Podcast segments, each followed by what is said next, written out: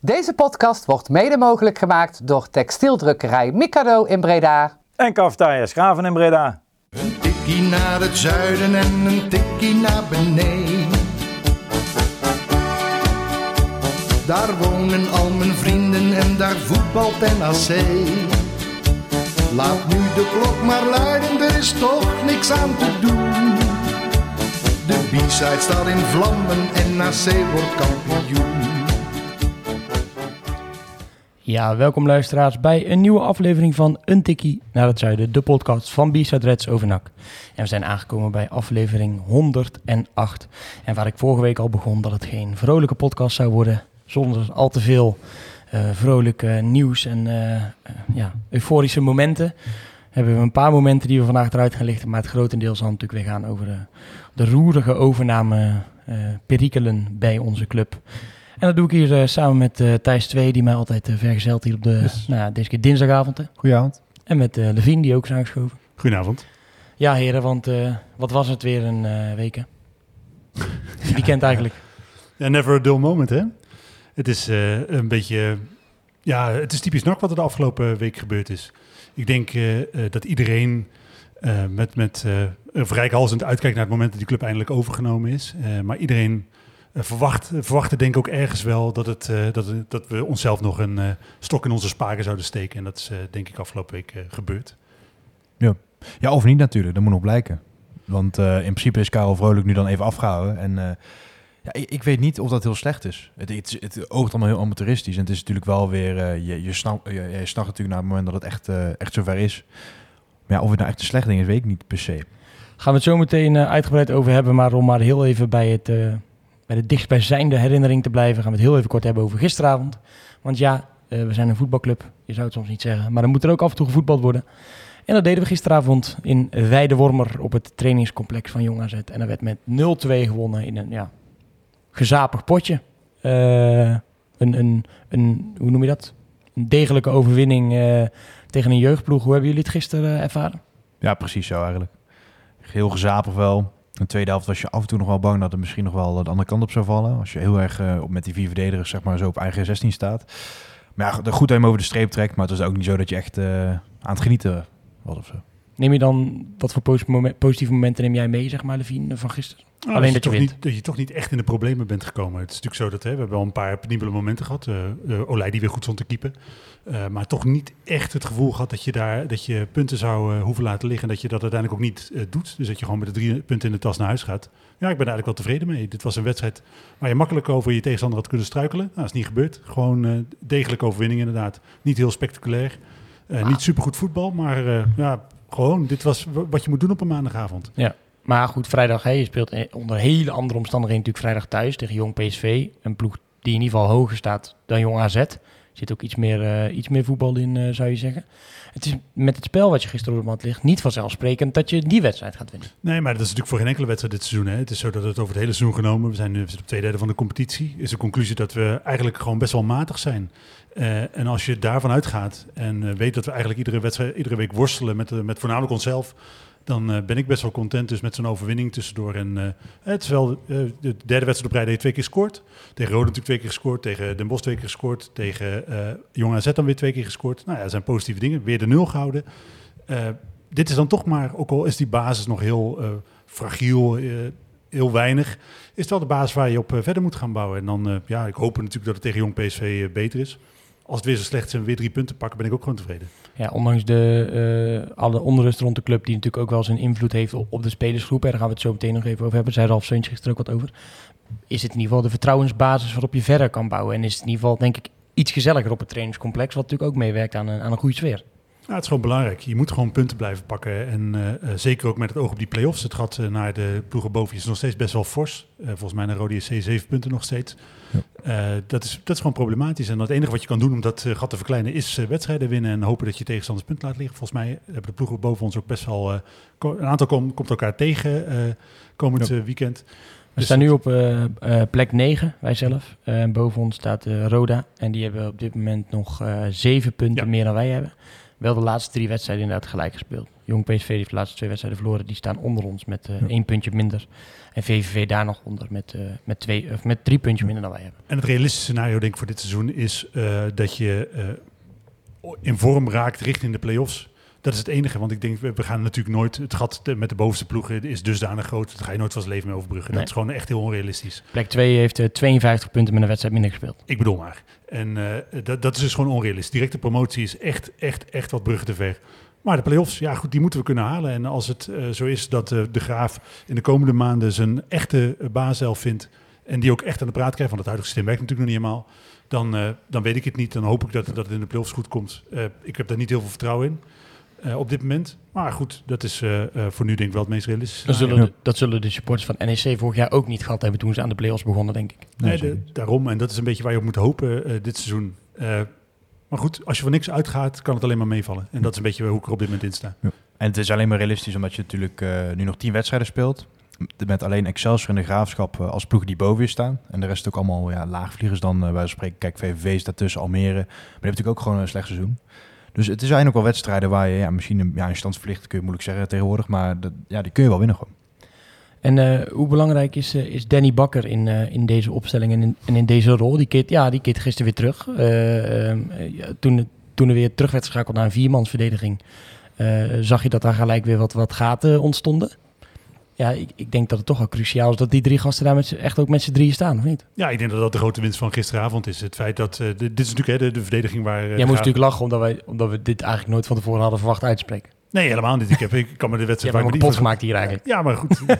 waar ik met Ivo zat, dat ik zowel eh, tegen Bakker als uh, Malone zei... stop alsjeblieft met voetballen. En ik denk, ja, dit zijn toch de eerste twee namen die ik op dit moment op het eh, formulier zou schrijven. Ja. eh, naast Olij. eh. Ja. Nee, ze doen het gewoon. Ik vind eh, dat, dat eh, Bakker het eh, eh, in zijn rol als linker centrale verdediger eh, gewoon heel prima doet. En eh, Malone als een beetje verkapte eh, eh, rechtsback vind ik ook gewoon goed. Uh, Adileo vind ik eigenlijk de meest onzekere factor van de drie Ja. achterin. Maar met z'n drieën vind ik het best wel een eh, solide eh, basis. En dat is toch wel een, een, een behoorlijk verschil. Hè? Want inderdaad, eh, nou, toen Bakker en eh eh Melo met z'n twee achterin stonden, er ook al een goede reeks al neergezet. Ook met weinig tegen, tegendoelpunten. Maar als je drie gasten, die drie gasten daar nu ziet staan, ja, dan kijk je een stuk rustiger dan wanneer er gewisseld wordt. Hè?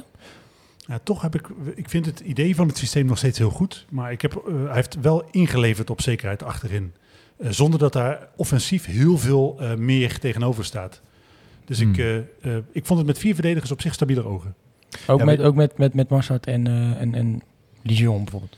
Of- Nee, maar je kan natuurlijk, hè, bijvoorbeeld met eh, Bakker als linksback, hij wil dat liever eh, zelf niet. Eh, Ja. Maar dan met Malone, Adileo centraal, Mm, dan kan je bijvoorbeeld Rutte eh, rechtsback als hij Ja. fit is. Dat zou Ja. prima kunnen. Dat zou ik de meest stabiele verdediging vinden. Ja, de drietal complementeert elkaar wel natuurlijk heel erg. Want eh, die zwakke periode van Malone en Bakker werd eigenlijk een beetje gekenmerkt door allerlei ballen die erachter eh vielen. Bijvoorbeeld die Tejan van FC Os toen, die toen scoorde in die uitwedstrijd daar. En dat is nou eigenlijk precies wat Adileo wel kan. Gewoon een man achterna en hem helemaal opvreten, zeg maar. En Bakker en Malone hoeven niet meer zoveel meters naar achter te maken. Dus op dat moment, ik snap het drietal in die zin wel. Maar je ziet wel als Bakker dan niet speelt en dan komt daar een, een Lijon of een Mazart bij. Ja, dan kun je net zo goed niet met, eh met drie verdedigers spelen. En dat vind ik misschien wel het allervreemdste. Want hij heeft natuurlijk met Marijnus een jonge verdediger eh, eh, achter de hand. We hadden Rustler, die hebben we weggedaan. En als hij dan per se met drie eh, soort van centrale verdedigers wil spelen, eh, dan snap ik niet dat op het moment dat hij wisselt, dat er altijd een eh, back voor in de plaats komt. Want of het nou Lijon of Maria of eh Mazart is, dat zijn natuurlijk alle drie super verdedigend onbetrouwbare spelers. En, en gisteren doet me het wel vermoeden, we hebben het eigenlijk niet gevraagd, of, of ik weet het ook niet, maar dat Malone, dat die ook geen hele wedstrijd kon nee, die spelen. moest gewisseld worden. Die moest gewi- oh, Ja, oké, in de die- bijzin gaf hij dat wel Ah, oké, top. Die moest dus gewisseld worden, want, want eh, anders dan zou je misschien wel inderdaad een rechtsback inbrengen, maar dan zou Bakker dus wel naar die linkerkant kunnen. Als je toch besluit om met vier spelers te gaan, eh, gaan spelen, zal die best wel aan gedacht hebben. Ja, ik, wil, Eh, ik wil ook gewoon zien dat hij die jonge gasten een kans geeft. Het is natuurlijk Ja. niet zo dat hij dit seizoen eh, geen talent een kans geeft. Er zijn meer talenten gedebuteerd dan, Mhm. dan ooit, denk ik. Maar achterin is het wel vrij behoudend en vrij conservatief wat hij kiest. Hij kiest altijd voor, voor de zekerheid tussen aanhalingstekens van de wat oudere, meer ervaren spelers. Slaan we het middenveld voor vandaag even over, maar gaan we even naar de, naar de aanvals, ja, viertal, denk ik, om het Ja. zo maar even te noemen. Eh, we beginnen natuurlijk met, eh, met twee spitsen, waarvan hij er eentje, eh, weten we nu, naar de kant heeft gehaald. Omdat hij dan wel een tik kreeg, dan wel ontevreden was over zijn spel. Eigenlijk allebei een, een facto. Hield de man. En ja, we kregen inderdaad ook al een appje van Michael. dat hij daarna keurig in de, in de kantine op zijn telefoontje zat de hele tijd. En ja, dat, dat lijkt me toch niet echt lekker dat je, dat je zo binnenkomt bij je club, toch? Nee, dat is natuurlijk een beetje verkeerd, verkeerd signaal wat hij afgeeft. Hè? Dat hij daar eh, in zijn eentje gewoon op de telefoon gaat zitten kijken en de wedstrijd eigenlijk laat voor wat het is. Dat, dat is niet helemaal eh, wat je van een eh, betrokken speler verwacht. Eh, waarmee ik niet zeg dat hij niet betrokken is. Alleen het is wel een verkeerd signaal wat je afgeeft, vind ik. En zeker op het moment dat je nieuw bij je club bent. Eh, en hij heeft natuurlijk ook een beetje die historie van, hè, wilde hij nou wel, wilde hij nou niet. Hij zegt dat hij wel heel graag wilde. Nou ja, dan verwacht ik ook wel meer betrokkenheid. Dus dat is gewoon niet zo heel handig. En duo voorin de leven leeft ook nog niet, niet, niet echt, hè? Dit loopt Nee. nog niet echt lekker daar. Nee, er zit, er zit heel weinig. eh, er is tot nu toe eigenlijk heel weinig lijn te ontdekken in wat nou hun opdracht is in het veld. En ik vind Banners echt wel. Ja, dat, hij is natuurlijk een huurspeler, hebben we al gisteren een discussie over gehad. Maar dat. Ja, het is niet een, gast waar je veel aan gaat hebben. Maar ik vind wel dat hij potentie heeft, zeg maar. Dus ik snap wel dat hij een waarde kan hebben in een team. Maar dat komt tot nu toe niet echt uit. Maar ik denk wel dat dat op voor nu een één-spits systeem, of in ieder geval Seuntje bijvoorbeeld naar voren met Van Schuppen erachter, veel beter te verklaren zou zijn. En dan zou ik persoonlijk voor Hilteman kiezen. Puur omdat het een eigen jongen is. En eh, Kun je hem Ja, vast voorbereiden volgend seizoen Ja. natuurlijk. Ja, ook omdat je in Hilterman natuurlijk wel gewoon fors geïnvesteerd hebt hè, voor NAC begrippen. Zij- eh, Ja. Want hij heeft er 2,5 ton zo rond die koers eh, gekocht. Dat is eh, in de situatie waar we financieel op dit moment in zitten echt wel een uitgave. Ja, zeker. Eh, dan moet, moet je alles doen, vind ik, om hem te laten renderen. En ik vind dat Bannis, eh ik zie zijn kwaliteiten ook wel. Alleen het is een huurspeler. precies. En ik, ik, ik Alles vind- wat hij toevoegt, voegt hij toe. Maar hij hoeft natuurlijk niet de kans te ontnemen van andere spelers. Exact. Zeker niet omdat het verschil tot nu toe ook niet extreem is. Nee, en hij Dus levert gewoon op dit moment niet. Hij heeft natuurlijk gescoord tegen eh PEC. Maar in de competitie staat hij nog eh, droog. Ja, dat ik, na vier wedstrijden is dat gewoon te weinig voor iemand die er eigenlijk zou moeten staan. Want dat is het hele idee van een huurspeler halen. Dan hebben we aan, eh, aan de linkerkant Villanos die het steeds beter gaat doen. Maar aan de rechterkant eh, ja, het, het zorgenkindje. Eh, gisteren de match had erover gehad. Maar hier eh, ook nog toch maar even. Kai de Roy. Kerstens viel op een gegeven moment in. Ze kwam gelijk al eigenlijk meer, meer, meer dreiging uit. Meer, Ja. ja. ja, er gebeurde iets toen hij het veld in kwam in ieder geval. Eh, nou ja, goed, de, de, de luisteraars kunnen het niet zien. Maar ik denk als we hier handje moeten opsteken of je hem een kans zou geven in de basis ten opzichte van Kai de Roy, dat we allemaal voor Kerstens kiezen, toch? Aanstaande vrijdag. ja, zeker. Ja, 100%. Ik, eh, het is niet alleen zo, hè, want eh, de Graaf zijn afgelopen jaar eh, had een ondankbare taak, moest veel achter zijn man aanlopen. Ik denk dat is allemaal waar, maar de momenten dat hij in balbezit was, ging er ook nul dreiging vanuit. Het is zo dat Kerstens zoekt zijn tegenstander op, durft een actie te maken, eh, heeft de power om dan nog, als een actie mislukt, nog een actie te maken zodat hij de bal herovert. De, de Roy, daar gaat, dus hij straalt niks uit op dit moment. En dat is natuurlijk al maanden het, eh, het geval. En of het nou zo is dat, dat eh, eh, de druk te veel wordt. En goed, ik zal het laatste zijn die zegt dat hij geen druk toegevoegd heeft. Ik vind, ik vind, hem, vind dat hij meer moet leveren. En dat heb ik vanaf het moment dat ik die gelegenheid kreeg ook laten weten. Dus de druk is ook groot op hem. Maar het is gewoon te weinig. Het is echt te weinig. En op dit moment verdient hij gewoon geen basisplaats. Het is zo dat, dat de Graaf hem heel lang de hand boven het hoofd houdt. Dat valt op zich te prijzen vanuit zijn eh, rol als people gezien ook in het belang van de club. Want het is natuurlijk wel een jongen die waarde zou moeten vertegenwoordigen. Ja, op meerdere posities gebruikt ook. In Ja. verschillende systemen. Exact, en het is gewoon niks. Het is gewoon niks op dit moment. Eh, bijna maart, twee goals, nul assists. Hij is bij eh, praktisch geen enkel doelpunt betrokken. Ah, Hij- Even uit mijn hoofd, wat zei je nou gisteren? Hij is betrokken bij 0,9 0,09 of zo? zoiets. Oh, 0,15 en, en Kerstens per 90 minuten bij 0,47. 47. Ja, dus bij 90 minuten is Kerst bij ongeveer een halve goal betrokken en eh, eh, de Roy bij 0,15. En als je dan met, met eh, twee spitsen speelt die ook wel een heel groot deel wel afhankelijk zijn van de aanvoer. eh met, je hebt natuurlijk met uh, Verlanes al iemand die best wel voor eigen succes gaat. eh, eh, doet het de laatste tijd heel goed. Eh, maar de, de Roy zou ook iemand moeten zijn die de spits van ballen voorziet. En dat, dat doet hij gewoon niet. Zijn voorzetten zijn niet goed, zijn acties zijn niet goed. Je hebt in principe helemaal niks aan hem op dit moment. Ga ik even op de, op de stoel van de trainer zeggen. En dan zeg ik, ja, maar ja, voor een speler als ehm eh eh, Kerstens is natuurlijk makkelijk om die laatste 10 minuten in te vallen. Eh, tegenstander moe. Zij spelen krijgt meer ruimte op de omschakeling. En Kai de Roy die heeft eigenlijk 90 minuten lang zijn tegenstander afgepeigerd. Ja. Maar ik heb Kerstens ook goede wedstrijden die spelen als basisspeler op zich. Bij hem maakt het ook niet uit of hij van links of rechts komt. En dus ik wil, hem zelf, ik wil hem zelf ook wel ontkrachten. Want ja, ik zou dan ook denken, draai het een keer om. Weet je wel, laat dan, laat dan zien aan de mensen, bijvoorbeeld dat Ja. Kerstens dat ook kan als basisspeler. Waardoor je de Roy ook een kans geeft om die laatste 20 minuten iemand eh, zoek te spelen, zelfvertrouwen op te doen. Eh, dat is denk ik voor alle partijen misschien ook een keer beter, toch? En ik vind dat de Roy op een, inmiddels op een punt is dat hij moet bewijzen dat hij in de basis hoort. En dat kun je het beste doen, vind ik, vanaf de bank. Laat het maar zien in eh, invalbeurten. En als het niet voldoende is, dan blijf je op de bank. Als het wel voldoende is, dan speel je je concurrent uit uit de basis. Hij heeft ook ergens, moet er uit hem meer, hij moet meer uitstralen. Hij moet meer wil, wil, wil uitstralen, meer onverzettelijkheid. En wellicht dat hem dat wel lukt als hij een tijdje in de luwte de kans krijgt om weer op niveau te komen. Mooi. We hebben het eh, eigenlijk alweer veel te lang over een eh, wedstrijd gehad die eh, niet zoveel aandacht verdient. Ik beloof dat we aan het einde nog wat vrolijke noten erin zullen gooien, voorbeschouwend op de wedstrijd van, van vrijdag. Maar we moeten nu toch even naar het, het grote onderwerp van vandaag en eigenlijk het grote onderwerp van het afgelopen jaar bij NAC. Want het overnameproces kent weer een, nieuw, een nieuwe saga, zou ik eigenlijk willen zeggen. Want er zijn natuurlijk al genoeg boeken over geschreven. Want er gebeurde deze week weer, eh, weer genoeg. En eh, ik denk dat het goed is als we dat eh, zo chronologisch mogelijk even gaan behandelen. Eh, zodat het ook duidelijk is voor de mensen wat er wanneer is gebeurd. En ook, dat het ook voor ons een beetje, beetje duidelijk blijft. Terwijl we hier zien dat jij een uh, Mat Seuntjes voetbalplaatje op je telefoon hebt zitten. Prima. Fortuna shirt. eh, even afgeleid. Ja, ik had geen ander voetbalplaatje van... nee. Die van ons die zit er ook niet bij, want het is waarschijnlijk alleen maar Eredivisie. Eh afgelopen zaterdag kwam namelijk eh, de RVC-jongens met een, eh, met een persbericht naar buiten. Het verscheen iets eerder bij, uh, bij BN De Stem, maar goed, dat was ook het persbericht. Dat kan ik wel, want ik heb ook een persbericht gezien, dat was namelijk identiek. Ehm, waarin zij eigenlijk zeggen geen goedkeuring te geven voor de overname van de aandelen van NAC aan Karel Vrolijk. Dus zij geven geen toestemming om die verkoop goed te keuren. En er staat op 2 februari jongsleden is aan de RFC van NAC Breda een voorstel tot aandelenoverdracht van NAC Breda aan Karel Vrolijk voorgelegd. Allereerst willen wij onze waardering uitspreken voor de wijze waarop Karel Vrolijk zich ingespannen heeft de aandelen over te nemen. Als RFC beoordelen wij, beoordelen wij op basis van een voetbaltechnisch plan financiële criteria, stabiliteit en continuïteit op lange termijn. Tijdens het studeren van de plannen van Karel Vrolijk hebben er zich alternatieve voorstellen aangediend.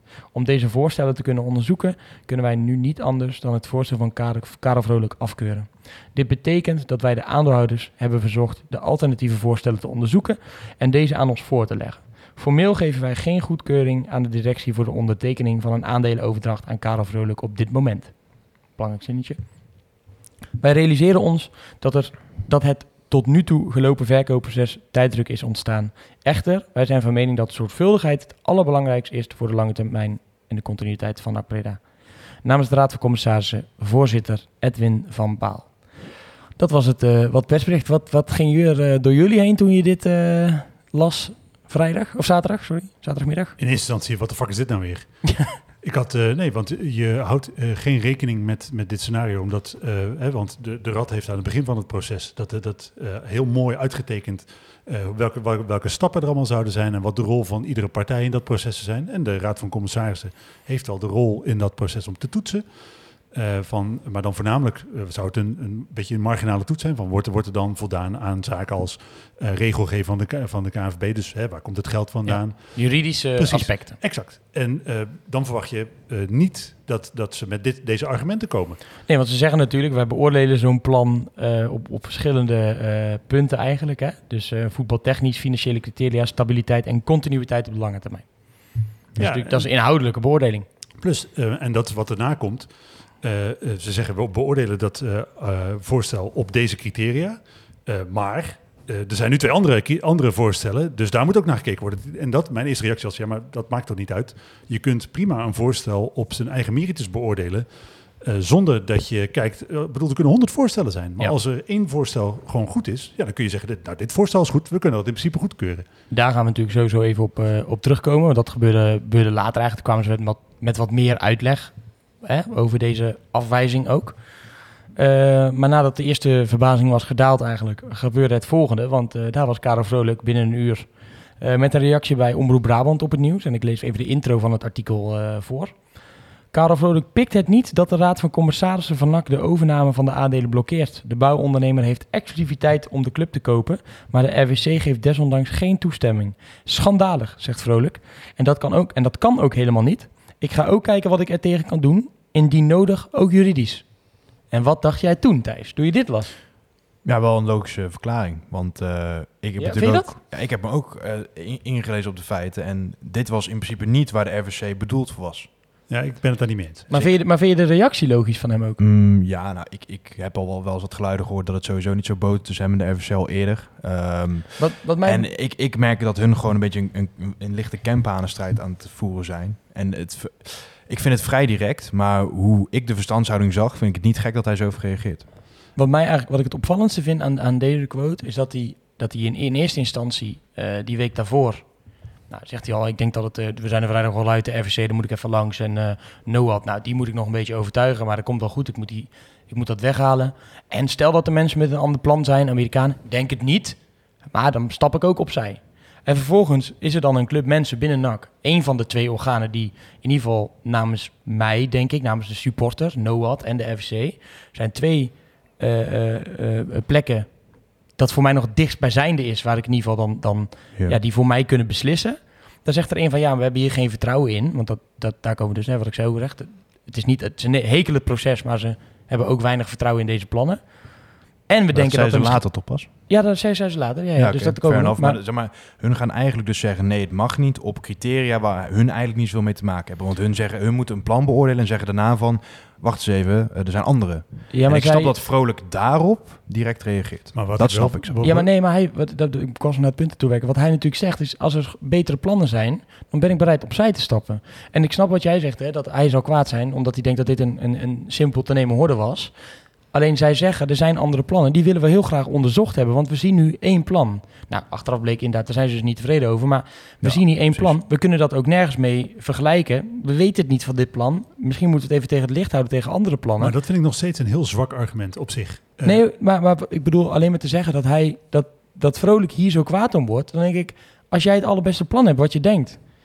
En je ook daar zo over spreekt. Door te zeggen van ja, maar als er anderen met een beter plan zijn, dan stap ik opzij. En dan bij de eerste de beste hobbel waarbij iemand zegt, misschien zijn er nog betere plannen, dat willen we onderzocht hebben.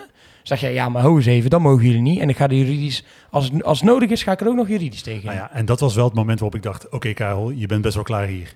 Eh, want eh, ik eh, vind, en we we kunnen daar wellicht zo daar nog over hebben, of hij nou de beste keuze of niet, daar kun je een discussie over voeren. Ik heb een voorkeur voor een lokale partij. Nou, Karel Vrolijk is een lokale partij. Ja. Ik geloof dat daar in principe de meeste toekomst in zit. Ik denk alleen wel, op het moment dat je nog voordat je binnenkomt een juridische strijd moet voeren met de partij die je over wil nemen, dan denk je, ja, dit is eh, een- natuurlijk een recipe voor disaster. Dit is natuurlijk een ongelooflijk sterke start. Dat, dat kan nooit goed aflopen als, als Ja. dit je begin is. Eens. Want wat natuurlijk ook nog opvallend aan, aan, aan dit verhaal is, en dat is eigenlijk de, eh, de, de volgende stap in het geheel. Want er werd ook nog bekend eh, dat eigenlijk de regels een beetje zijn veranderd van de, van de verkoop die dag. Eh, niet, die dag niet die dag veranderd, maar dat werd die dag wel bekend.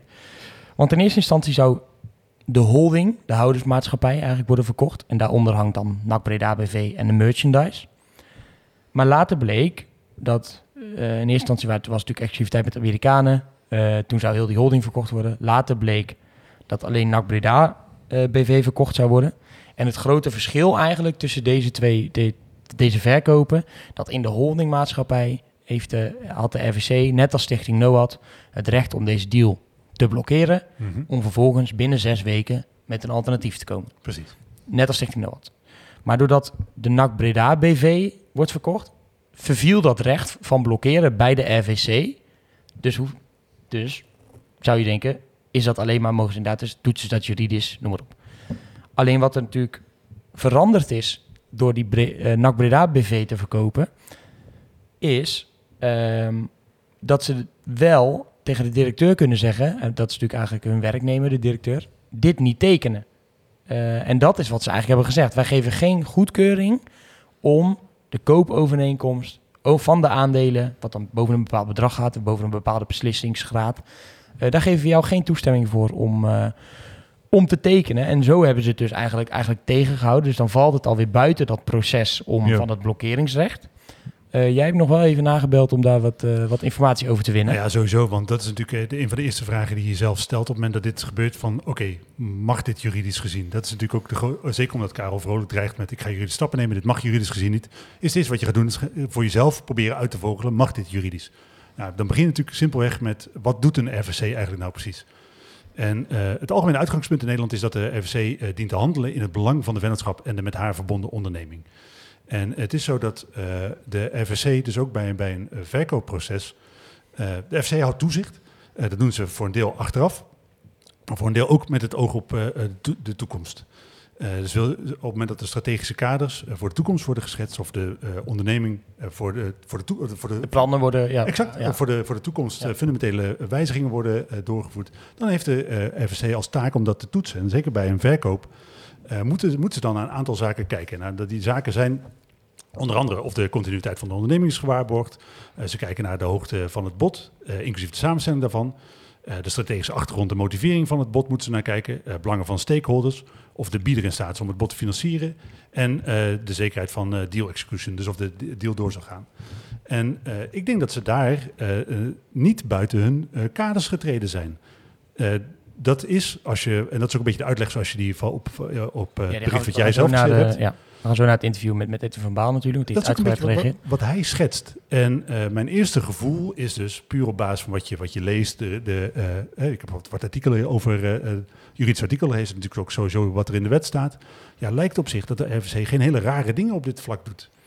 Wat, natuurlijk op, wat ik opvallend vind aan dit verhaal, is dat Karel Vrolijk binnen een uur, nou hij is natuurlijk gewoon gebeld voor een reactie, maar goed, binnen een uur met een reactie komt en zegt zij hebben dat recht helemaal niet.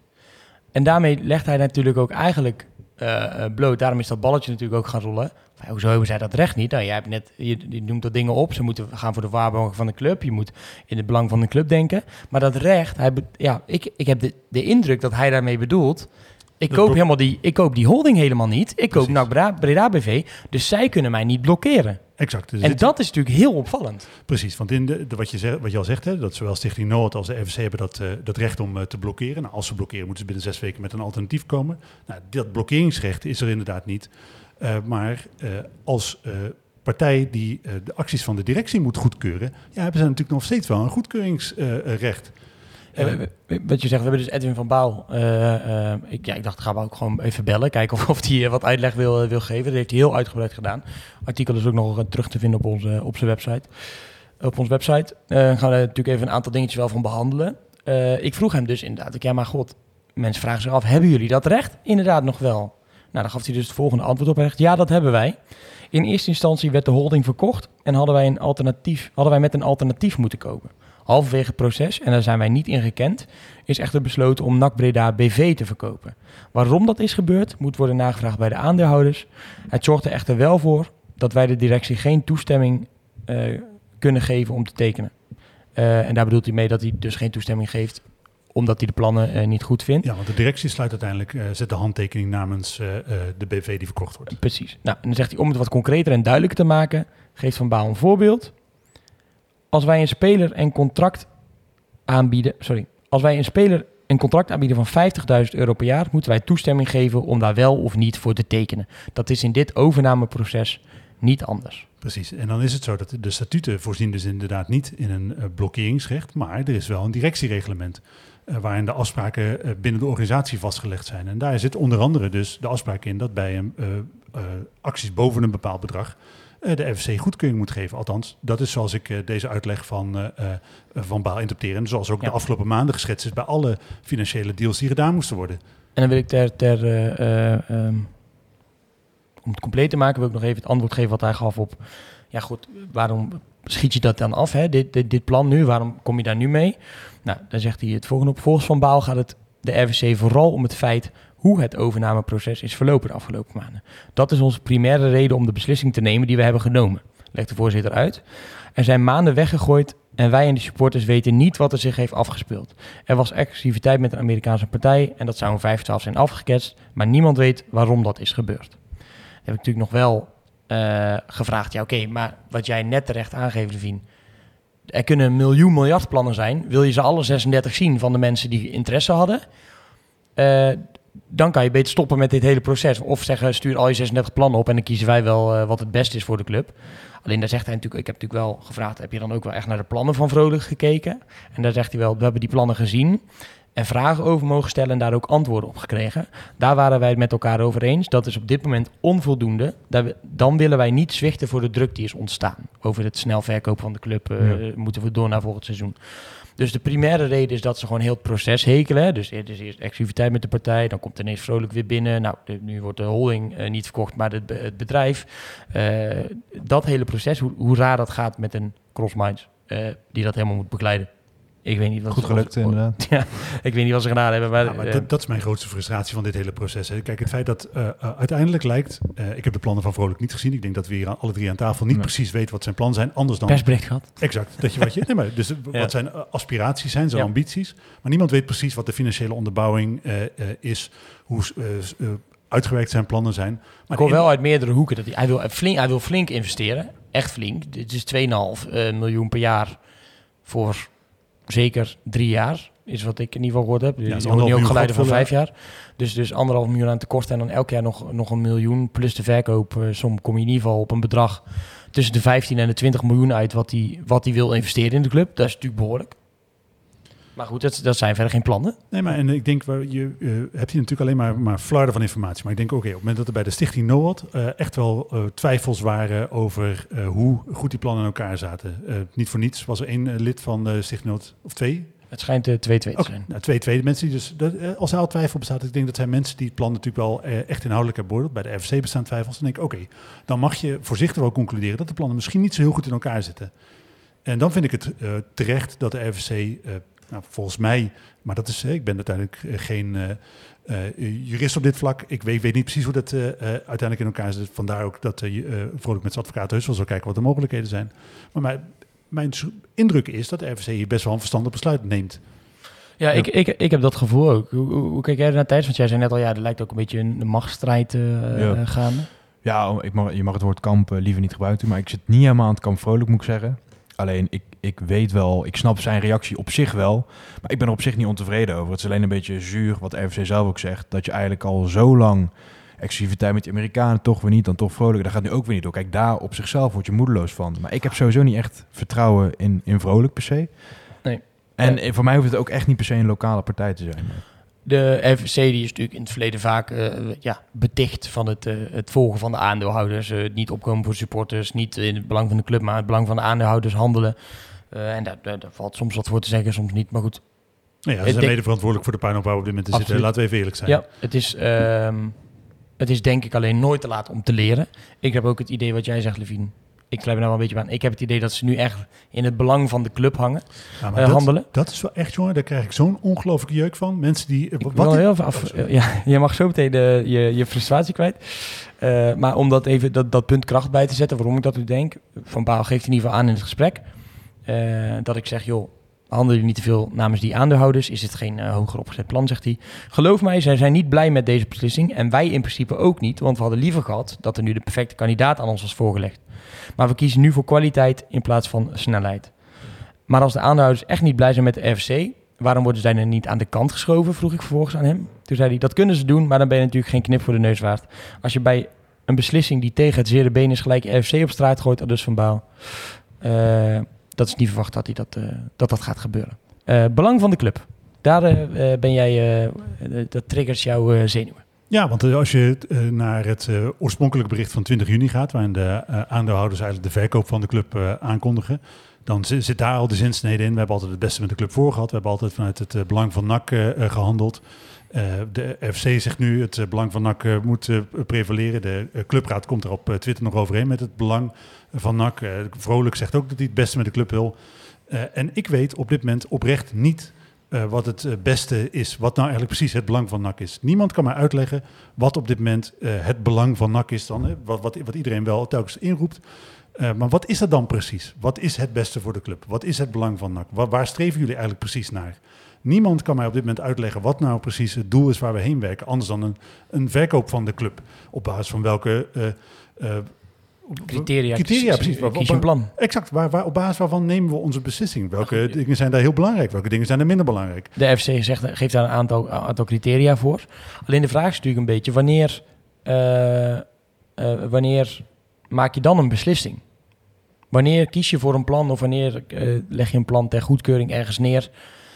Want kijk, hij hekelt natuurlijk, het hekelt het proces. En dat is terecht, hè? En dat is terecht. Alleen door dit te, door dit te doen, zorgt natuurlijk voor nog meer, nog meer wrijving in het proces. Want zij zeggen nu ineens, we weten dat er nog twee andere plannen zijn. En dat is natuurlijk ook wel raar. Kijk, ze Ja. zeggen, hij zegt ook, ja, we weten echt niet wat die plannen zijn. Op dit moment die hebben we niet ingezien.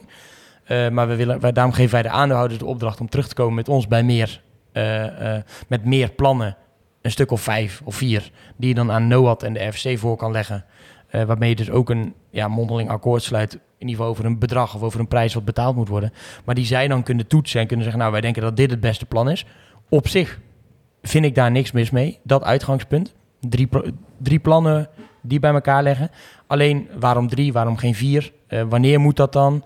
Eh, eh, waarom krijgen jullie nu ineens eh, geluiden dat er nog plannen zijn? Eh, waarom is er geen akkoord gesloten met Vrolijk? Want die had toch ook al mondeling? En dat is nou Waarom is geen- waarom Crossminds er zou geweest zijn, toch? En Dat, zou je wel zeggen. die Dus, zijn ja. compleet buitenspel gezet eigenlijk. Maar dat is het, hè. Dit, dit hele proces riekt aan alle kanten naar amateurisme. Het is zo verschrikkelijk slecht eh, eh, georganiseerd door de aandeelhouders natuurlijk om mee te beginnen. Dat is ook een van de redenen waarom ik blij ben als ze straks weg zijn. Ik denk deze gasten hebben echt een spoor van vernieling achtergelaten de afgelopen jaren. Ze zeggen dan we hebben de club gered. Moet je ze nageven? Hebben ze gedaan. Maar daarna hebben ze ook wel echt alles gedaan om die club eh, de tering in te helpen. En eh, dit proces is, is echt een puinhoop. Wat je zegt, oké, dan zijn er nu dus blijkbaar via een zijdeur Nog twee plannen. mag je plannen indienen. Ik Maar Vrolijk is natuurlijk ook al via Zuiden binnengekomen. Hè? dan denk ik, oké, Die heeft weer zich bij Crossmind gemeld gezegd... ik wil toch nog zelf ook proberen. Precies, waarom breken we dat proces dan helemaal niet open? Dan denk ik, oké, dan beginnen we gewoon opnieuw. Dan mogen eh ons NAC, schuif maar weer aan. Eh, kom maar met een beter bod, want die zijn natuurlijk afgeschoten op, op de prijs voor de aandelen. Kom maar met een, miljoen was ook een beetje weinig. is oké, maar kom dan maar met een beter. Als dat mag, dan mag iedereen weer aanschuiven. En dan vind ik, dan moet ook de optie weer op tafel liggen... dat wij als supporters de club in eh, handen nemen. Eh, waarom niet? Eh, op ba- op basis waarvan, bij, bij had je nog in ieder geval een soort van, soort van controle. Je vraagt of ze dat goed gedaan hebben. Maar in ieder geval, daar werden de eh, plannen gewogen, werd een selectie gemaakt. Dat je in ieder geval nog het gevoel dat daar een objectieve toets in zat. Eh, nu is het natuurlijk een volledig subjectief circus geworden. Waarbij mij helemaal onduidelijk is op basis waarvan je wel of niet aan mag schrijven. Daar zegt, hij natuurlijk, daar zegt Van Bouw ook nog wel wat over in het interview wat we met hem hadden. Want hij sluit niet uit dat Vrolijk alsnog eigenaar wordt. Maar heeft, het besluit, eh, maar heeft met het besluit eigenlijk de opdracht gegeven aan de oude- ouders om ook met andere plannen op de proppen te komen. En dan komt de quote. Waarom leg je de RVC en Stichting Noord niet drie of vijf plannen voor? Dan kunnen wij als orgaan pas echt een goede beslissing maken en kijken wat er het beste voor is. Eh, want ook bij de RVC zijn er, net als bij de rest van de supporters, geluiden binnengekomen dat er nog meer geïnteresseerde partijen zijn. Maar wie dat zijn of, wie de, eh, maar wie dat zijn of wat de plannen zijn, dat weten wij oprecht niet. We willen alleen dat het onderzocht wordt in het belang van de club. En dat is natuurlijk wel terecht, hè? Ja, zeker terecht. Alleen dit hele stukje had natuurlijk plaats moeten vinden op het moment dat die shortlist van vijf mensen is Precies. gemaakt. Als zij toen met dit standpunt, en ik weet niet of ze dat gedaan hebben, dat heb ik niet, niet gevraagd. Kan ook dat niet naar ze geluisterd wordt natuurlijk. Ehm, dus die moet ik, daar kan ik oprecht geen orde over geven. Als ze dat wel gedaan hebben en is niet geluisterd, dan is dat gewoon kut gemanaged. Als zij toen inzage hadden gekeken in vijf plannen van oké, met deze vijf, die hebben een shortlist. We, we kunnen dan checken of, die, of het bod goed is, of ze het kunnen betalen. En dan willen we de plannen zien die deze vijf hebben. Dan hadden we dus in oktober, zeg maar, had je dus een maand tijd gehad om, om, eh, om, om die vijf plannen te onderzoeken. En dan was je in november, had je dus met één partij verder om de tafel kunnen gaan zitten. En dan had je denk ik een oprecht een goede, ehm, eh, ja, een goed proces gehad en een, een, een Ja. open proces. En dan had ik me als supporter zijnde, omdat Noah daar zit, omdat FC daar zit, omdat daar dan duidelijk over gecommuniceerd zou zijn. Dat is natuurlijk ook nog wel een, een debiel punt eigenlijk. Eh, dit, dit komt niks naar buiten. Oktober is een keer wat naar buiten gekomen en nu, oh, we gaan het toch niet doen. Ehm, waar is het overigens mee eens hoor, dat dat heel slecht is gegaan. Ehm, maar dan hadden je gewoon kunnen zeggen, oké, nou, blijkbaar hebben de twee organen die er namens mij wat over mogen en kunnen zeggen, die hebben ernaar gekeken, die hebben die vijf plannen gezien, die denken dat dit het beste is. Nou, dan, dan moet ik daar maar op dit moment vertrouwen in hebben. En dat, is ook, eh, dat vind ik ook belangrijk, dat eh, die transparantie in dit proces eh, ook al, die is dan heeft inderdaad ontbroken. Nou ja, voor de toekomst kan je dat alsnog transparanter aanpakken. Ik denk dat het ook belangrijk is, omdat het vertrouwen bij iedereen denk ik op dit moment wel, wel weg is. Maar dat is ook wel een van de dingen die mij in het hele proces gefrustreerd heeft. Want Wim van Aalst heeft, als hij iets zegt, geroepen, ik hoef me jullie helemaal geen ene rekening te houden. Ja. En hij heeft uh, de kansen die hij gehad heeft, heeft hij gezegd, eigenlijk vind ik jullie allemaal Mongolen uh, over de supporters. Hij heeft een, uh, uit alles blijkt dat hij op ons neerkijkt. Die man, uh, daarvan geloof ik echt niet dat hij, ondanks het feit dat hij altijd roept, echt in het belang van, van de club handelt. Het Eh. beeld ontstaat dat de aandeelhouders, daar voornamelijk, eh, de grote aandeelhouders dan, Mhm. voornamelijk voor zichzelf zitten. Anders, waarom zij anders zo, uh, zo, zo weinig over dat, uh, dat, die plannen willen delen? Wat, wat is erop tegen om te, aan te geven wat je voor die aandelen krijgt? En sowieso al waar je gewoon mee bezig bent heel die periode. Hè? En, en de, de, dat, zei, dat heb ik ook al gezegd tegen de FC toen ik ze sprak. Ik zeg, joh, je had gewoon iedere maand een mailtje moeten sturen met dit is de status. En als er niks veranderd is, nou jongens, er is niks veranderd. Maar je kan natuurlijk niet, en ja goed, dat, dat heeft deze, de club en daar de FC dan misschien niet zo, wel meer andere mensen binnen de club, natuurlijk wel een handje van. Om te communiceren wanneer het, wanneer het even lekker uitkomt. Nou, we hebben exclusiviteit bereikt hoor, met, uh, met een partij. Komt helemaal goed.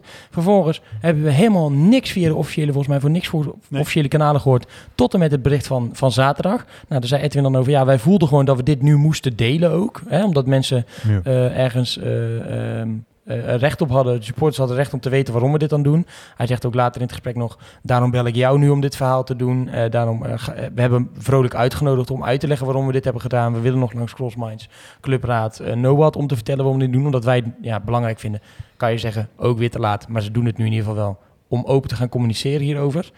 Maar ja, tot die tijd is het eigenlijk, en dat komt wel een beetje uit de hoek van de aandeelhouders, natuurlijk ook gewoon doodstil geweest. En hebben ze gewoon niks gecommuniceerd. En ja, eh, behalve als het, eh, als, het, als het even lekker uitkwam. Ja. En dat hebben we natuurlijk wel vaker gezien bij NAC. Want als je geen uitspraken doet over, eh, over transfersommen, behalve als je vier ton krijgt bijgeschreven die je niet krijgt, en, en dan wel een grote bek opzetten op je website, ja, dan is het natuurlijk best wel kut. Ja.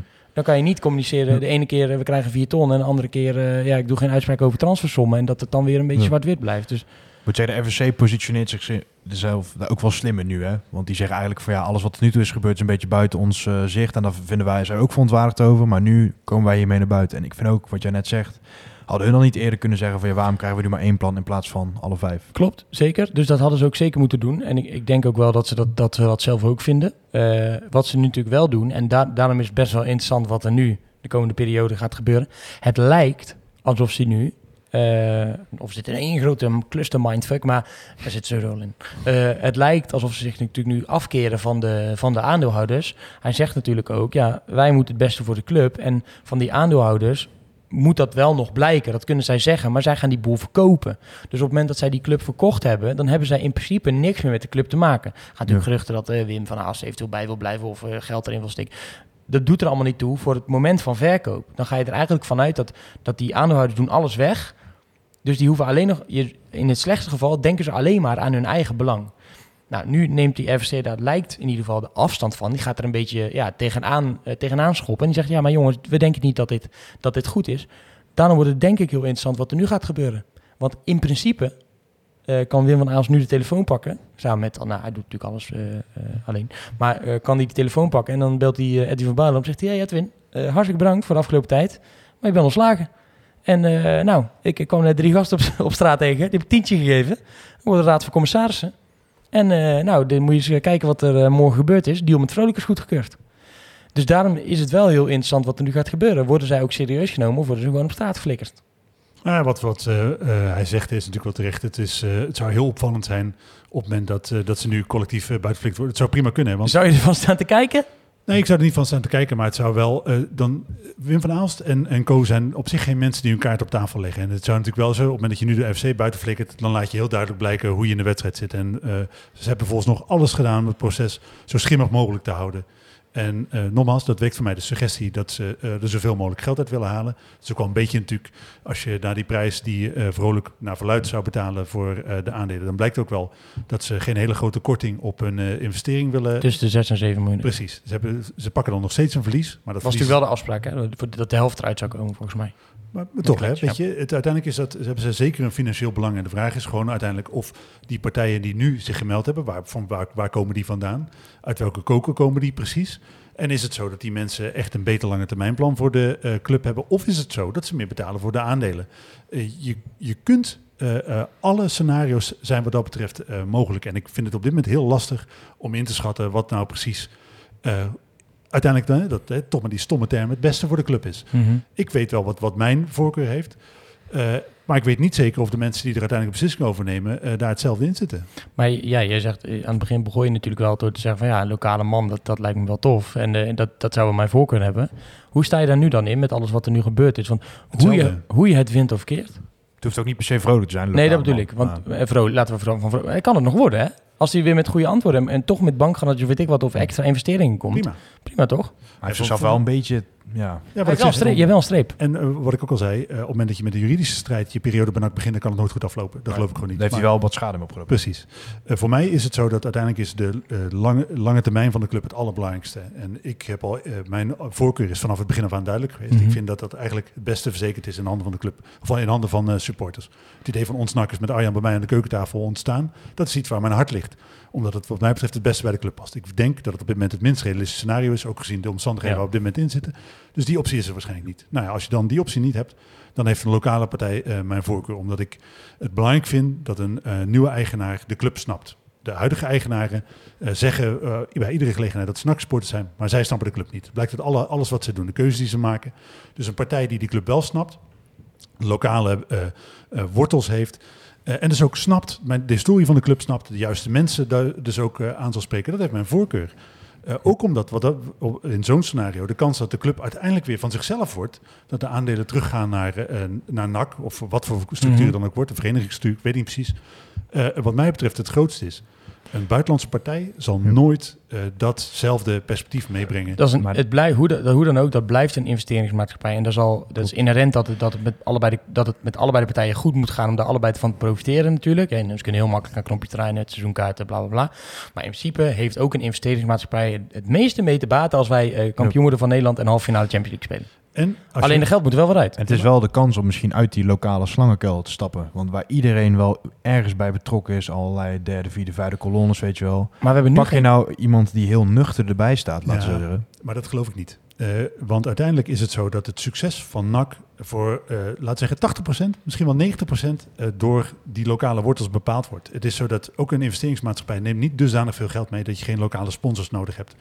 Eh, het is zo dat, dat uiteindelijk die groepen, die, eh, wat, die 19.000 man, eh, die op de tribune zitten, alle groepen die zich om NAC eh, heen bevinden, zijn natuurlijk niet weg op het moment dat er maar één eh, eigenaar is. En als we natuurlijk de, de, verhalen moeten geloven van de Amerikanen, is het eerste wat ze doen, is zo weet je, eh, ja, het grootste boegbeeld, nog levende boegbeeld van de club aanstellen, Ton Lokhoff. Dus dan, dan laat je natuurlijk ook weer die binding met de, met de, de lokale eh, dingen in stand, met de, met, de, Ja. met de kolonnes die er zijn. Dus ik bedoel, Maar meer zeg maar, puur vanuit de voetbalclub als bedrijf gezien, ben je wel bij gebaat om gewoon wat meer commerciëlere aanpak te gaan hanteren. En dan kun je alsnog op clubniveau gewoon Lokhoff wegzetten en misschien Ernest Stewart, ik noem maar. Maar ik denk wel dat, dat je niet per se een lokale man hoeft te hebben voor echt dat, dat overkoepelende orgaan. Maar kijk nou eens naar de afgelopen eh, jaar, het afgelopen twee jaar. Met eh, bijvoorbeeld eh, die, die rare vogel die aangesteld is voordat Matthijs terugkwam. Ik ben zijn naam vergeten. Gieske. Precies. Ja. Maar dat was nou iemand die volkomen, volkomen geflopt is bij NAC, omdat hij de lokale context niet snapte. Dus je kan daar wel iemand neerzetten die op papier super professioneel is. Maar uiteindelijk is eh, Matthijssen meteen weer succesvol. Omdat hij snapt de lokale context. Ja. Hij snapt de mensen die daar moet spreken. En het midden- en kleinbedrijf eh, aan je binden is uiteindelijk ook voor de die toekomst. NAC. heb ik echt, gewoon echt alleen maar slechte verhalen gehoord.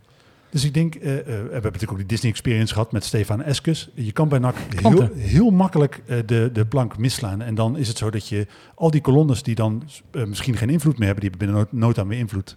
Dat is gewoon zo. Je kan NAC eh, kan niet bestaan zonder dat de stad zich daarmee bemoeit. Dat kan niet. En eh, Ja. ik denk dat het echt een illusie is om te denken dat een, een lokale of een buitenlandse partij dat probleem oplost. Ik zeg nog, ik weet vrij zeker dat we ons verenigen tegen zo'n partij op het moment dat het misgaat. En dan is het, je kijkt maar naar wat er bij ADO gebeurt met die Chinezen. Een partij op afstand heeft uiteindelijk eh, een nik, interesseert zich niet voor Ja. de toekomst van de club. Die eh, zijn alleen geïnteresseerd in het geld eruit halen. Dus je, Maar als je kijkt naar andere clubs waar het dan wel zo is gelukt, bijvoorbeeld bij een Leicester of zo, een beetje een cliché voorbeeld natuurlijk. Het kan ook goed gaan. Maar dat is ik heb natuurlijk wel iemand die dat- extreem, extreem betrokken was bij die club, hè? Ja, maar als die, die had ook wel gewoon veel clubmensen nog onder zich staan. En als dat hun aanpak is, als de eerste die zeg maar die Amerikanen binnen ze willen halen Lokhoff is, dan geeft dat wel aan dat hun niet zeggen van ja, hier heb je een rare Amerikaanse zakenman, die maken we algemeen directeur. We hebben nog een gast eh, van de New York Yankees, die wordt technisch directeur, weet je wel.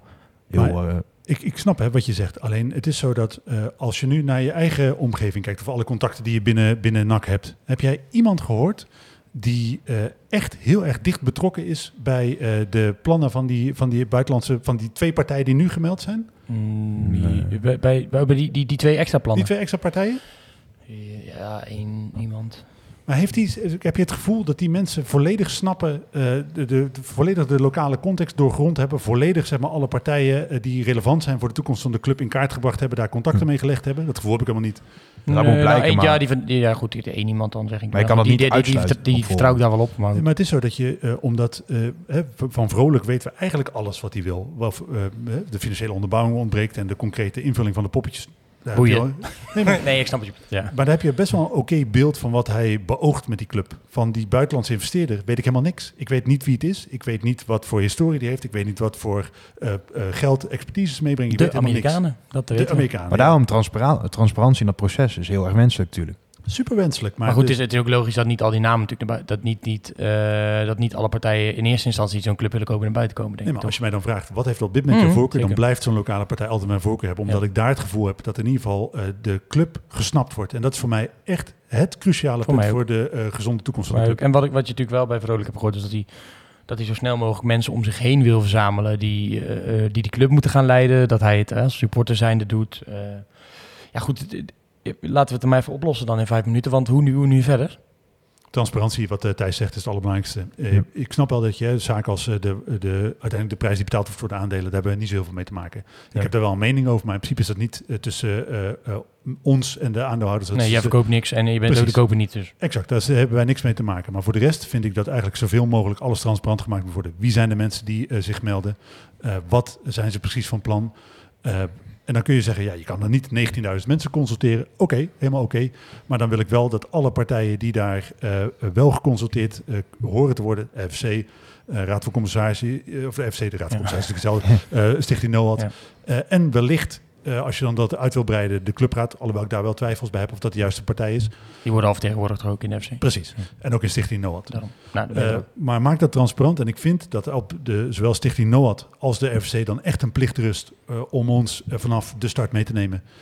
En echt het zo open en eerlijk mogelijk te maken. Want ook voor de aandeelhouders eh, maakt het niet zoveel uit wat de plannen voor de eh, toekomst zijn. Waarom zou je dat geheim moeten houden? Nou, het nee, goed, het, het enige eh, ja, maakt het niet uit in de zin van wat er naar buiten komt, bedoel je? Want Precies. in principe zeggen ze natuurlijk hè, te handelen in het belang van de club. Dus dat maar zou ze wel uitmaken. Dus dan zou je ook alleen maar zeggen, deel het een beetje met de mensen als het goede plannen zijn. Precies, er is niks geheim aan wat je voor de toekomst met die club wil. Dat is namelijk het enige wat, wat geheim moet voor hen moet blijven, is de prijs die voor de aandelen be- betaald wordt. Voor de rest mag alles in de publiciteit wat mij betreft. En ik vind, ik heb nog geen enkel goed argument gehoord van niemand om dat geheim te houden. Laten we dan even Karel Vrolijk nog steeds nemen als, als, hè, als kandidaat kopen. Van die andere twee weten we gewoon niet zoveel. Ja, dat, dat ze ook een de exclusiviteit hadden en dat ze Ton Lokhoff aan willen stellen. Maar we gaan even uit van Karel Vrolijk. We hebben in deze podcast, ja, ik zelf ook eigenlijk, denk voornamelijk gezegd, dat ik best wel raar vind hoe die soms dingen dus aanpakt. Dus dat je eerst een interview zegt, ah, het komt wel goed, eh, voor het eind van de week hebben we het rond. Eh, eh, en anders stap ik wel opzij. En vervolgens zeggen, ja, ik ga jullie die stappen ondernemen. Dit mogen ze helemaal niet. Ehm, dat, dat, dat zijn natuurlijk zaken waardoor het wel zorgt dat je al... Ja, er zit een klein smetje op. Zijn naam. Een behoorlijk inmiddels. Ja, dat, Ja. Kan dat is ja. dat Wat moet hij nou doen om te zorgen dat hij het vertrouwen eh, bij de supporters die zijn gaan twijfelen? Want er zijn heel veel mensen... Kijk, ik vind termen als luchtfietsers, eh opbla opblaaskaakding, weet je, blaaskaakding. Ja, weet je, daar kan ik niks mee. Daar kan ik net zoveel mee als dat we geen plannen, echt concrete plannen zien. Alleen wat moet hij nu doen om ons weer te overtuigen van ja, sorry, ik heb inderdaad, hè, sorry, ik heb inderdaad ook sommige dingen niet handig gedaan. Ook naar de FVC toe had ik me anders op moeten stellen. Eh, het spijt me, mea culpa. Wat moet hij doen om dat vertrouwen weer te winnen? Nou ja, eh, wat ik ook voor hem geldt natuurlijk, deel je plannen maar. En dan is het, eh, je plannen delen is meer dan zeggen wat je aspiraties zijn. Want eh 18 tot 20 miljoen in de Eredivisie, ja, dat wil ik ook wel. Dat is, dat is geen plan. Hoe gaan we daar komen? Eh, hij, het is hem natuurlijk, eh, eh, staat hem vrij eh, om daar uitleg over te geven. En Maar wat zouden dan wel concrete voorbeelden zijn? Kan je, kan, zou jij dat kunnen noemen? Wat zou voor jou concrete voorbeelden zijn dat je zegt van oké, oh, dit is wel een goed plan wat hij bijvoorbeeld heeft? Is dat, kunt- eh, ik, wil 100, eh, ik wil 150.000 euro elk jaar in de jeugd investeren, precies. in scouting in de regio. Exact. Maak het concreet. Maak het concreet. Eh, dus inderdaad, ik wil de, dat de spelers vanuit de jeugd doorgaan stromen. Twee per jaar geloof ik is het idee. Oké, hoe gaan we dat dan precies doen? Gaan we daar inderdaad extra investeren? Gaan we betere trainers aanstellen? Gaan we het Neemt twee train- scouts in de regio. Precies, hoe gaan we dat precies doen? En dat geldt natuurlijk voor, ook voor het eerste elftal. Hoe gaan we de scouting daar precies opzetten? Wat, wat voor, zonder dat je per se naam hoeft te noemen, wat voor mensen eh, wil je daar aanstellen? Wat voor profiel hebben die mensen eigenlijk precies? Wat voor budgetten krijgen die mensen? Eh, hoe gaan we het in de eigen organisatie oppakken? Is het zo dat we met de huidige mensen eh, verder gaan? Gaat Gaan we mensen bij clubstallen, bij jeugdclubstallen die we... hoe gaan we dit ja. precies doen? Eh, je kunt dat heel veel concreter maken zonder dat je de naam hoeft te noemen van iedere eh, eh, persoon die je op een cruciale positie aan wil stellen. En voor mij is dat bijvoorbeeld ook veel belangrijker dan... Kijk, dat is ook belangrijk, hè? Maar ik hoef de beste man zijn bankpapieren niet te zien, want ik kan daar toch niks mee. Als hij die bankgarantie kan geven en mensen die daarover gaan, die zeggen dat dat in orde is, zal het wel in orde zijn. Eh, maar inderdaad, die, die plannen verder. Wat, wat, wat zou jij nou iets concreets vinden waar die, mee zou, waar die jou mee zou kunnen overtuigen? Ehm, ja, iets, ja, luchtfiets mag ik dan niet zeggen, maar wel iets concreter en daarmee naar buiten treden. Mag je wel en dan zijn de, de voorbeelden, wat Levine natuurlijk zegt, wel goed. En eh, Ja, ik, ja wat ik, ik heb sowieso gewoon heel weinig beeld nu met wat überhaupt mijn opties zijn zeg maar, als NAC-supporter. En da daar zou ik wel graag verandering in willen zien. Dus ook al komen er andere partijen bij, wat zijn dan de verschillen inhoudelijk tussen bijvoorbeeld een vrolijk en andere partij? Zijn die er überhaupt wel? Of is het inderdaad zo dat die gewoon meer geld voor de aandelen bieden? Dat de aandeelhouders denken van, hé, hey, daar verdien ik geld aan. Het zou natuurlijk ook sterk zijn voor het hele proces en in de communicatie zijnde om, nou goed, laten we dan zo zeggen, misschien hoef ik die, die hoef ik, hoeven wij alle 18.000, 20.000, 25.000 die betrokken zijn bij die club, niet al die plannen inhoudelijk in eerste instantie te zien, maar dat we achteraf wel te horen krijgen waarom dan gekozen is voor een bepaald plan.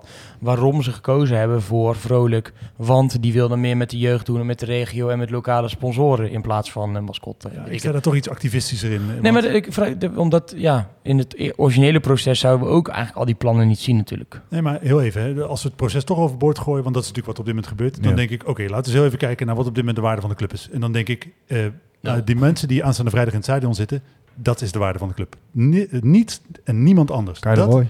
die niet. Die, zi- die zit Hij hoopt wel dat hij zit. Dat hij- Ja, maar dat, dat is de waarde van de club. Voor de rest heeft NAC geen enkele waarde. De, de, het stadion is niet van NAC. Eh, We hebben een verlieslatende organisatie. We hebben geen transferwaarde. Er is helemaal niets in die club wat waarde vertegenwoordigt anders dan wij zelf. Dan vind ik eh, dat je ons mee moet nemen.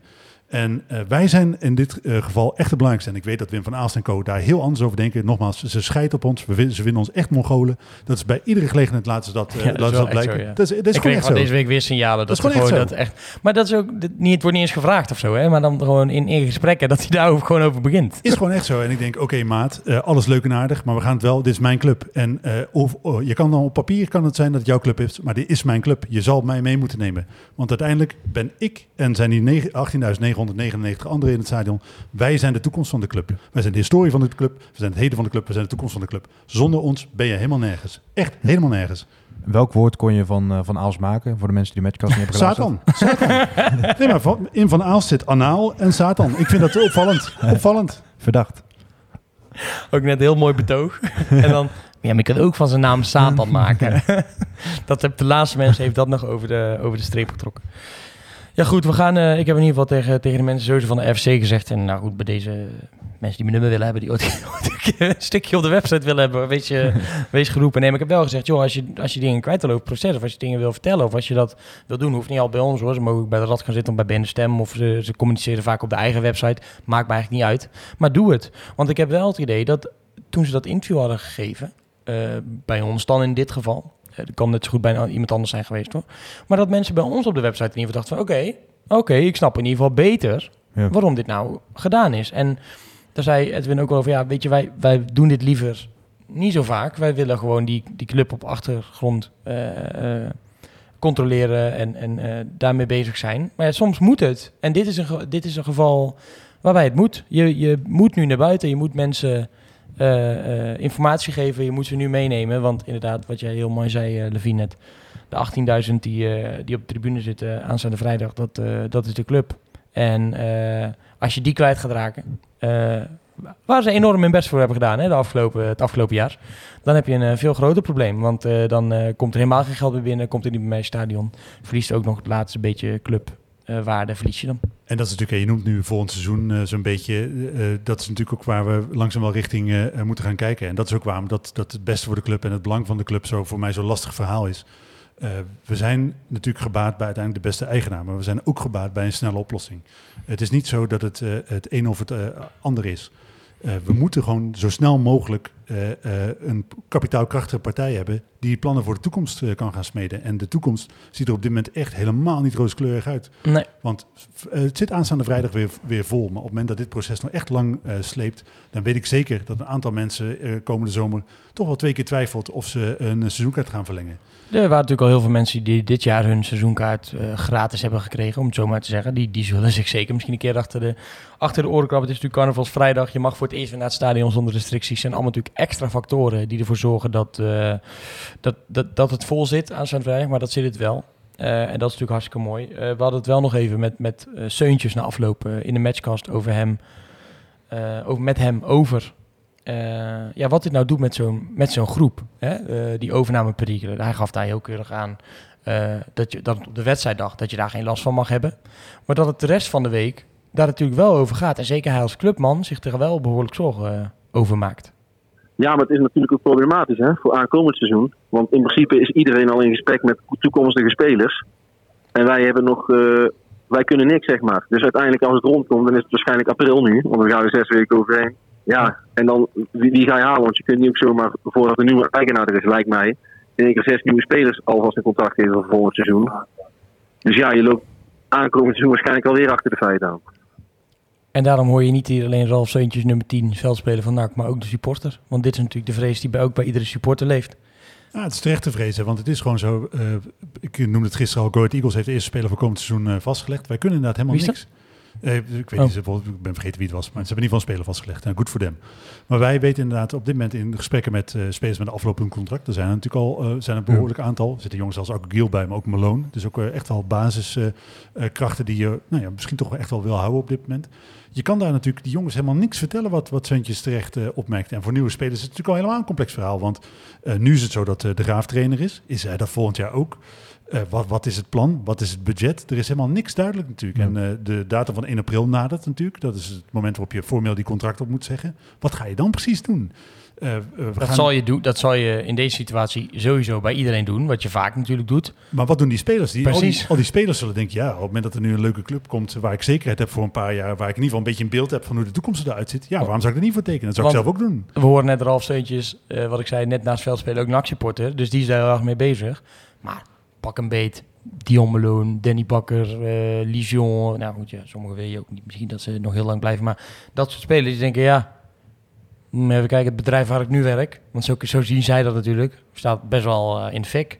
Ik ga eens even kijken bij een ander bedrijf. Ja. Die bieden namelijk ongeveer hetzelfde. En dan weet ik zeker inderdaad dat ik komende drie jaar een centje overgemaakt krijg. Je kan het ze niet kwalijk nemen, want Nee, eh, iedere werknemer die in zo'n situatie zit, eh, gaat om zich heen kijken in een eh, markt waar hij of hij, in dit geval hij het goed in de, waarschijnlijk goed kan boeren, of in ieder geval zekerheid voor, zijn, voor hem en zijn gezin kan realiseren. Ja, tuurlijk doet hij dat. Kan je hem helemaal niet kwalijk nemen. Maar het is voor ons als NAC-supporter en als club zijn natuurlijk wel problematisch. Dat je eh, waarschijnlijk pas, en we zijn al heel, heel veel transferperiodes vrij laat op gang gekomen, maar nu natuurlijk helemaal. Het kan eh, gerust. Je hebt nog niet eens een technische man. Dus Nee. ja, eigenlijk zou iedereen die...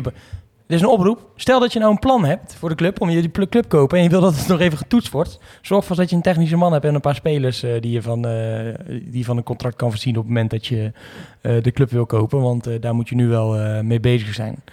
Als we toch, hè, de, want het is zo dat de, het water staat ons aan de lippen, het, eh, ons, eh, ons schip zinkt, het huis staat in de fik, alle, allerlei beeldspraak kan je erop loslaten. Ik zou het echt mooi vinden op het moment dat wij als supporters zijn, hè, dus wat ik zei, verleden, heden en toekomst van de club, ons verenigen. En ons NAC, misschien is het niet de allerbeste optie, maar ik vind toch dat we, eh, als we de kans krijgen, één front moeten vormen en moeten kijken wat wij het beste voor de club vinden. Ons eigen, als wij het met elkaar eens worden over wat het beste voor de club is, dan is dat waarschijnlijk het beste voor de club. En daar, eh, als, we, als we een beetje invloed uit kunnen oefenen, dan moeten we dat eh, doen. En ik vind ook dat het op dit moment langzaam maar zeker tijd wordt dat we onze echte stem gaan laten horen. En hoe zie je dat, eh, hoe zie je dat voor je? Want, Ik weet dat de ultimatums niet zo heel goed vallen bij de mannen, maar ik ben daar op zich best wel voor. eh, ja. Het, eh, eh, jullie hebben lang genoeg eh, eh, zitten spelen, amateurs. Nou is het onze beurt. Nou, dan maken we een ludieke, een ludieke actie. Een soort klaagmuur bijvoorbeeld. Ik zeg het er even bij als, als disclaimer. niet, dat, eh, niet dat we zo meteen het weer gedaan hebben. en Een ander persbericht In, verschijnt. in het eh. zin me helemaal geen ene reet. Ik vind echt, eh, ik. eh, het, is onze, eh, het is onze club, hè. Eh, absoluut, eh, absoluut. Deze mensen gaan daar echt niet goed mee om.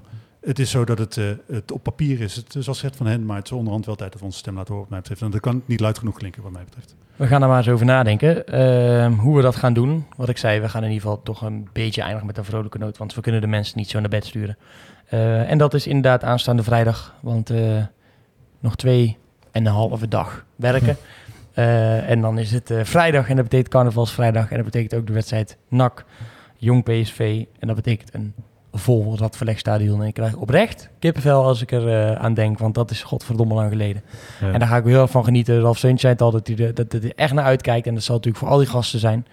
Eh, want het is lang geleden. Eh, maar laten we dat ook inderdaad met, met, met, met de supporters toch doen. Hè? Er moet denk ik inderdaad wel ruimte zijn om daar... Nou, je kan daar best even op, op, op, op bepaalde manieren je onvrede uiten. En dat mag ook, hè, mits het binnen de perken blijft, niet vuurwerk gooien naar kindervakken. Zal hem best doen. dan mag dat, eh, dan mag dat wel. Eh, maar laten we er ook alsjeblieft van genieten. En laat het ook een moment zijn om eh, met elkaar te laten zien, inderdaad, Levine, dat de club van ons is. En dat er niks anders is dan, dan wij die zorgen dat het geen lege huls wordt. Want dat zie je afgelopen maandag ook, hè, gisteren. Er staan daar gewoon ja, 100, 180 gekken, zou ik bijna zeggen. Die staan daar... dat is ook, je kan daar niet, niet trots op zijn. Nee. Het is zo dat eh, ik denk, oké, gasten en eh, vrouwen, want dat is natuurlijk Mm, eh, zowel mannen als. Jullie zijn inderdaad de club, jullie zijn het kloppend hart van de club. En dat is ook, weet je wel, aanstaande vrijdag moeten we gewoon met z'n allen die club vieren. In barre omstandigheden. Het is fijn dat we er weer met z'n allen mogen zijn. Ik, ik ben er zelf niet bij. God. Ja. Gisteren uitgelegd, weekend weg met mijn vriendin. Hartstikke leuk, maar het is wel onhandig. Lieve Marije. Lieve Marije, nee, we zijn vijf jaar samen, dus we moeten dat ook wel vieren. Maar ik ga dus de liefde vieren, maar ik vind dat we ook met eh, alle andere mensen de liefde voor eh, die club moeten vieren. Dat is echt heel belangrijk. En ook eh, dat, we, dat we er gewoon weer met z'n allen zijn. Dat, ik ik, ik vind het echt, en na een hele, hele zware periode, wat corona toch voor iedereen geweest is, zowel fysiek voor een aantal mensen, als natuurlijk mentaal voor een hele hoop andere mensen. Als we daar aanstaande vrijdag met z'n allen een streep onder kunnen zetten. Iedereen mag er weer bij zijn, hè? Precies. Gewoon, dan moeten we dat echt met z'n allen doen. En dan is dat denk ik het allerbest mogelijke startschot voor een carnavalsperiode. Waar ik ook een heb. Maar ik snap wel dat het voor andere mensen een, eh, niet, het had niet beter kunnen zijn. Dus dan hoop ik ook dat eh, eh, de jongens op het veld het niet verpesten. nou, ik, ja goed, je, hè, nou goed, ik, je- ik, ik durf er best geld op in te zetten, want dat doe ik wel eens vaker. Maar ik bedoel meer, dit, ja, we gaan toch winnen. Van Schuppen en eh Seuntjes, dat zou ik mooi vinden, jongen. Dat jongens die het echt, echt, echt snappen. Carnavalsvrijdag, 8 uur, men noteert met een paar pilsjes in de hand de ruststand, de eerste doelpuntmaker en de eindstand. Ehm 1-0, 3-0. En dan eh, ga ik voor Vlaanders. Ja, ik ga voor 1-0, 2-0. Eh Seuntjes en eh, Van Schuppen, dat zijn de mannen die ik het echt heel erg gun. Ik ga voor eh 1-0, 3-0. Ralf Steentjes. Half vind ik ook wel inderdaad mooi. Huh? Alle drie. Ja, maar echt, dat gun ik hem, dat gun ik hem ook wel hoor. Omdat het ook, in wat jij zegt, je, je gunt Verschuppen natuurlijk ook, maar gewoon Seuntjes, hoe die betrokken is bij die club, hoe, hoe, hoe, dit hem ook pijn doet. Eh, hoe die, eh, ja, hoe die het pittig heeft ook in dit systeem. Daar hebben we natuurlijk ook over gesproken. Geeft wel weer, gewoon weer zijn assistjes. Dat gaat, het gaat wel beter, maar hij heeft natuurlijk geen makkelijk jaar bij, eh, bij zijn liefde. En dan voor het eerst weer zo'n eh, uitverkocht kolkend uh, Radverlegstadion op carnavalsvrijdag. Uh, drie balletjes erin uh, schieten nadat je net een uh, pre-workout van Kick in Nutrition hebt, ge hebt genomen. dan, dan door de stad in. Ja, dat, dat zijn wel de momenten waar hij het denk ik voor doet en waar die, waarvoor hij naar, naar NAC is gekomen. En als we hem winnen en zij inderdaad met z'n allen de stad ingaan, dan is het ook denk ik het moment waarop we misschien, en dit is natuurlijk hè, de, de romanticus in mij, dat, dat die echt die binding tussen tribune en selectie bewerkstelligen. En misschien wel, hè, dan gaat het lopen. Je weet het nog, oh man. Wordt het toch nog tweede? Ja, dat niet. Maar dat is uiteindelijk wel waar de hoop is voor een heel groot deel waar je op uh, drijft uh, als uh, NAC-sport. En ik zou het echt heel mooi vinden als dit het startschot is van een, een periode onder de moeilijkst mogelijke omstandigheden waar het toch lukt. Ik hoop zo dat we dit fragment niet los, los te knippen voor, voor de volgende podcast. En dan zeggen, zijn we er toch weer ingetrapt nee, dat het dan deel 3 werd. Maar ik, heb, ik geloof dat echt niet. Ik ook niet. Nee, ik ook niet. En ik geloof ook dat bij NAC de supporters zo'n op de tribune zo'n belangrijke rol spelen. En zeker in dit soort wedstrijden, dat, dat moet die gasten zo'n kick geven. Dat ik denk zelfs dat uh, Kuiderooi ervan gaat lachen. Vol gas erop. We gaan het zien. Heren, ik wil jullie uh, ontzettend bedanken voor jullie uh, tijd, voor dit uh, uurtje therapie, zoals het wel eens wordt genoemd. We hebben in ieder geval weer ja, ons licht even erover kunnen laten schijnen. En dat is, dat is voor ons prettig. We hopen dat jullie er in ieder geval van, van genoten hebben. en ja, hoop op betere, betere afleveringen van de soap. En dat dit dan maar het, inderdaad het startschot mag zijn geweest van een opene communicatie, een transparantere manier van, van handelen. Ja, het is hoop tegen beter weten in, bijna zou je zeggen, want er is al zoveel uh, misgegaan. Maar we moeten die hoop maar een beetje houden. En ik ga nou van één ding niet doen. En dat is mijn carnaval erdoor laten verpesten. Ik kan niet beloven dat we er aanstaande maandag zijn. Want dat zal heel lastig worden, denk ik, op carnavalsmaandag om hier een paar microfoons neer te zetten. Ik moet bijvoorbeeld met JK7, heb ik ze toch weer genoemd in deze podcast, de bar bij een van onze sponsoren, Doc 19, uh, overnemen van 1 tot 6. En ik kan jullie beloven dat het daarna absoluut geen goed idee meer is om een podcast op te nemen. Uh, ja, jij, wil jij misschien een monoloog in je eentje ja? Ik, ik ben maandag gewoon aan het werk, dus daarna kan ik gewoon prima een podcastje opnemen. Dat, ja, uh... we sluiten niet uit. Misschien dat er meer mensen zijn die geen, uh, geen carnaval vieren bij onze crew. Maar ik heb het idee dat het grootste deel in de gaat ook helemaal geen hond luisteren, toch? Nee, daarom. Dus ik denk dat we beter een klein beetje kunnen verplaatsen als het echt nog nodig is. En anders slaan we hem een, een klein weekje over of we zenden gewoon een hele oude uit. Kan ons schelen. Eh, voor- we doen gewoon die ontslagronde, die zenden we nog eruit. Die was wel leuk, toch? Ik ga tegenwoordig best wel vaak met mijn vriendin ook naar het voetballen. Dus ik, we kunnen ook zeg maar gewoon dat we samen een wedstrijd gaan zitten analyseren. Dat is ook goed. Ik kan deze verstand voetbal? Meer dan jij? Dat, ja, goed, meer dan ik. Daar is misschien niet heel veel voor nodig, maar dat, eh, inmiddels wel. eh. Leuk. Wat ga jij doen? Je misdragen? Ja, ook eh, carnaval. Ja, ik ga hij de- kijkt behoorlijk ondeugend. Ja, echt, eh. hè? Hoe ga ik dit framen? Nee, ja, gewoon ook, eh carnaval, ook maandag.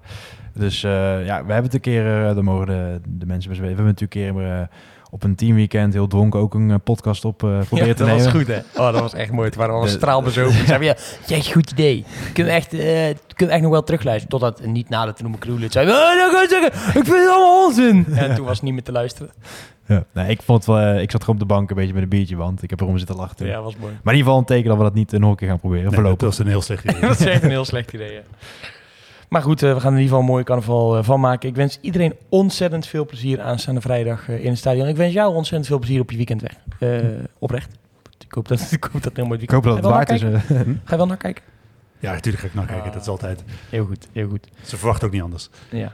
Misschien neem je als verrassing toch wel mee naar de wedstrijd. Dat hoop ik niet. Oh nee? Nee, want we hebben echt een heel leuk huisje geboekt. Oh, waar ga je naartoe dan? Wel boven de rivier, want je vlucht over carnaval. Putten, Boven de Veluwe. rivier. Leuk. Tot eh, vrijdag. Ja, tot vrijdag. We gaan er wat eh, moois van maken. Een tikkie naar het zuiden en een tikkie naar beneden. Daar wonen al mijn vrienden en daar voetbalt NAC. Laat nu de klok maar luiden, er is toch niks aan te doen. De B-side staat in vlammen en NAC wordt kampioen.